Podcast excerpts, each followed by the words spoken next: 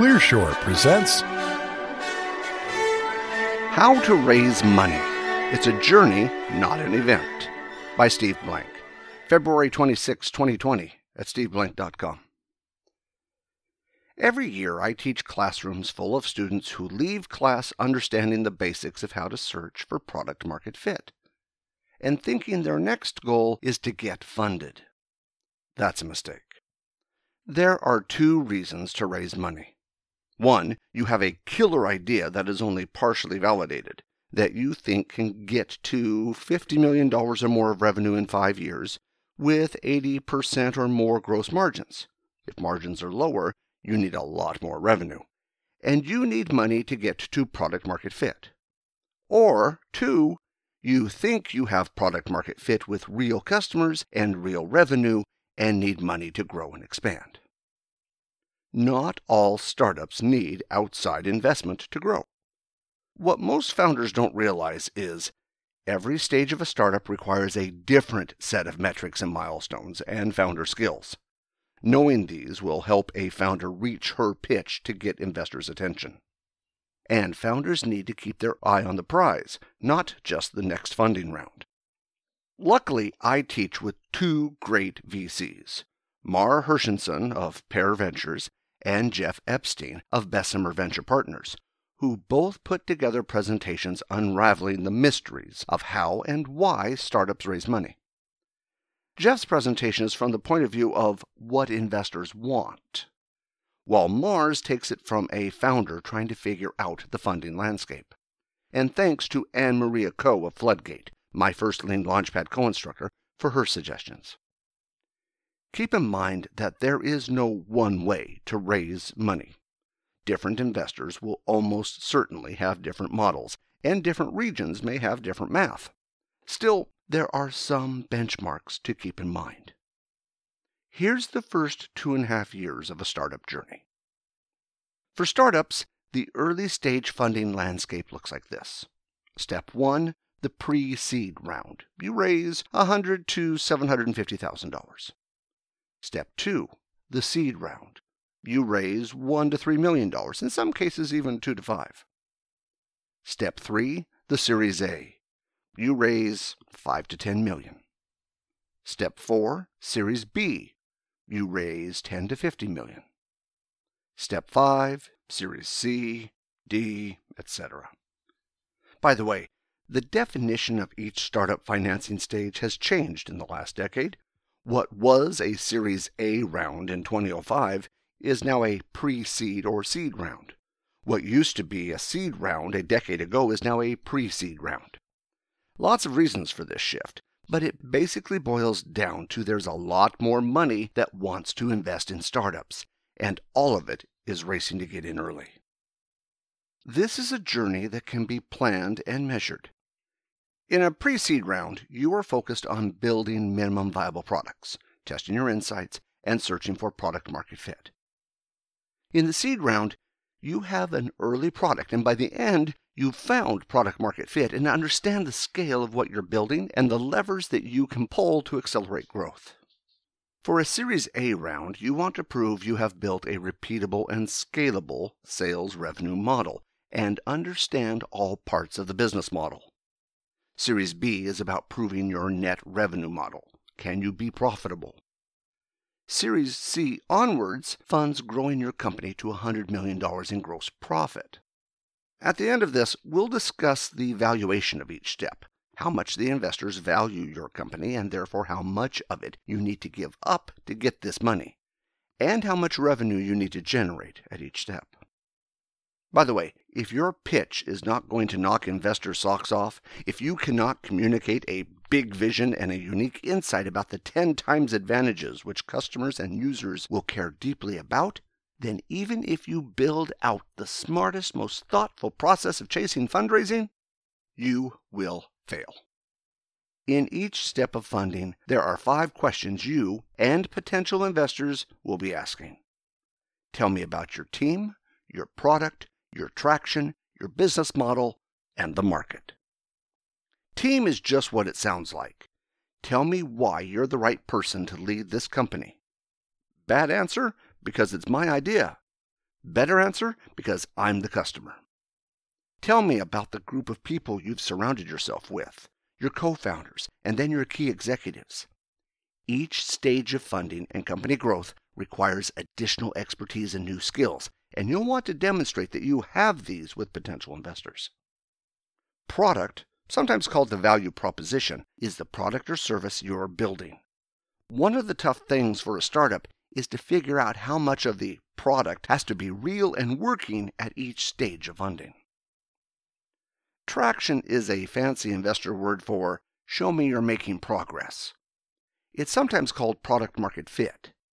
In startups' early days, pre seed and seed, this is not about how much revenue you've made, but more about how much customer passion your product is creating and how much more are loving it each week or month. Read Ann Miura-Ko's article on product market fit. Founders tend to fixate on the product. Now that product market fit is part of the lexicon, most understand that the product also needs passionate customers. But great product and eager customers are just part of what makes a great business. The rest that makes up a company is called its business model. These elements of the business model revenue, pricing and pricing strategy, distribution channel, how to get, keep, grow customers, key activities, resources, and costs are other critical parts your startup needs to understand and have in place. Market is a euphemism for how big can your company grow. Investors want to put their money to work in a startup that can be worth billions or tens of billions of dollars. What are your unique insights about technology, economics, change in market, etc.? What evidence do you have that you can grow this big? How will you do it? The big idea about all this is that at each step of funding, the order and priority of team, product, traction, and market changes. In the pre seed stage, a startup is searching for product market fit. There are no customers and no product, just a series of minimum viable products. Startups typically raise anywhere from 100 to 750,000 in pre-seed.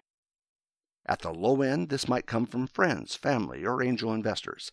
At the high end, pre-seed angel funds might invest. Yes, there are venture funds that look for and invest in startups this early.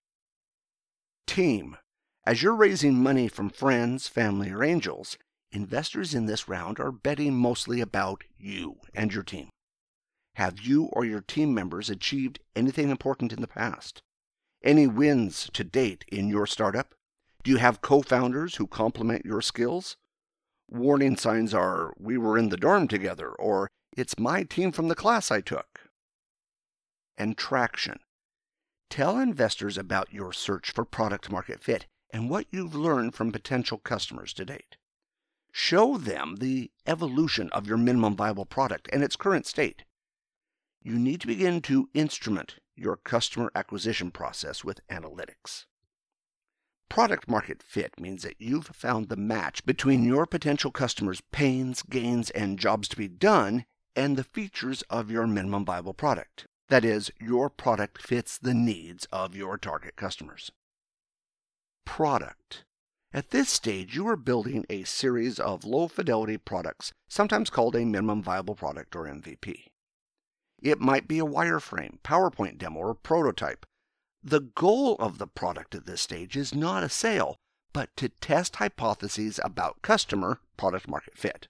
Along with the MVP, you share your three year product vision to see if your product vision engages a passionate customer response. Market. Tell us why this is going to be a huge market. Even better, start with a unique insight. What have people missed? What's changed? What's now possible? Warning signs are no one has thought of this, or is doing this, or we have the exclusive patents. And business model. List all the parts of your business model. What are your assumptions about each part? What is some of the critical metrics that matter? Number of customers, revenue per customer, number of employees, revenue, gross margin, expenses. How do you plan to test them? By the end of the pre seed stage, the company ought to have evidence that it has found product market fit. You should be thinking about an end to end pipeline of how to get, keep, and grow customers. This pre seed stage typically takes 6 to 12 months. Smart investors will typically give you minimal paperwork, either a convertible note or a SAFE, simple agreement of future equity, or a KISS, keep it simple securities. By the end of the pre-seed stage, about a year into your startup, your startup has evidence that you've found product market fit. One sign is that you are no longer changing your website, sales PowerPoint, product, app every time you need to acquire a customer. Now it's time to raise money to acquire paying customers. Startups typically raise anywhere from 1 to 3 million dollars in a seed round. At the low end, this might come from angel investors and pre-seed funds. At the high end, funds specializing in seed rounds and Series A funds might invest. For a seed round, investors want to focus on traction. You need to provide proof that customers love and can't live without your product. This means you have evidence that you've found product market fit and have fanatic customers who are reference accounts. You've built detailed analytics tracking into your product, and you should be seeing organic and viral growth. You can provide daily, weekly, monthly active users, 30 day, 90 day, 120 day retention. Retention and low attrition are good signs of customer validation. Note that each market, web, SaaS, physical products, and channel, online direct sales, has different metrics and different funnel steps. For example, you should translate to revenue about 0 to 200k annual recurring revenue with a clear plan to reach 1.5 to 2 million in 18 months. The goal is to iterate on building a repeatable engine for growth that makes the economics work. This is different than focusing solely on the gross revenue number. Your ARR and revenue milestones will depend on what business you're in. For example, not all revenue is recurring, and even in a subscription model for a consumer goods company, your recurring revenue will not be valued the same as if you're selling enterprise software, and operating costs are so vastly different. As an example, $1 of revenue for a direct to customer company is worth about $1 in valuation at scale. Zappos was sold for $1 billion when they had $1 billion in sales. On the other hand, in a SaaS business, $1 in recurring annual revenue equals about 10 times that in valuation. At this stage, you have a high fidelity product, one that early evangelists, early passionate customers, can use and pay for. Enough of the product is demonstratable enough that you can gauge customers' price sensitivity, depth of engagement, etc. The three year product roadmap gets early evangelists engaged. Do you have a core team that can build the first product and get early sales? The culture needs to be hypothesis to experiment to data to insight to validate, invalidate, modify hypothesis. In seed, you often discover that your business has more moving parts than you originally thought. You may be in a multi sided market with other customer segments and partners that are critical to your business. You should be testing all parts of your business model revenue models, pricing, resources, activities, and partners.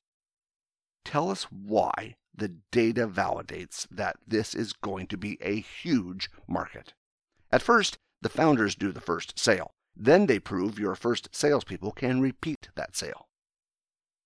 By the end of the seed stage, the company ought to have evidence that repeatable sales can be made by the founding team. This typically takes 12 to 18 months. While founders will still want minimal paperwork, either a convertible note or a SAFE or a KISS, Professional investors at this round often want an equity round with a more formal set of documents for their investments. You'll see a term sheet, stock purchase agreement, amended and restated certificate of incorporation, investors' rights agreement, right of first refusal and co sale agreement, and a voting agreement. By the end of the seed stage, about two and a half years into your startup, your startup has a repeatable and scalable sales model and a provable case that there can be a multi billion dollar valuation. Startups typically raise anywhere from 8 million to $20 million in a Series A round. This size round typically comes from a venture fund or a corporate VC. For market, you need to convince investors that this is at least a $1 billion company. For product, at this stage you have a fully featured first version of the product needed to scale sales, and you are working to the three year product vision, iterating and course correcting based on customer feedback. For traction, for a Series A round, investors want to focus on a repeatable and scalable sales model and efficient growth. That means you need metrics that prove you have it. Repeatable sales means if you hire an account exec, you know that they will close $1 million annual recurring revenue in a year.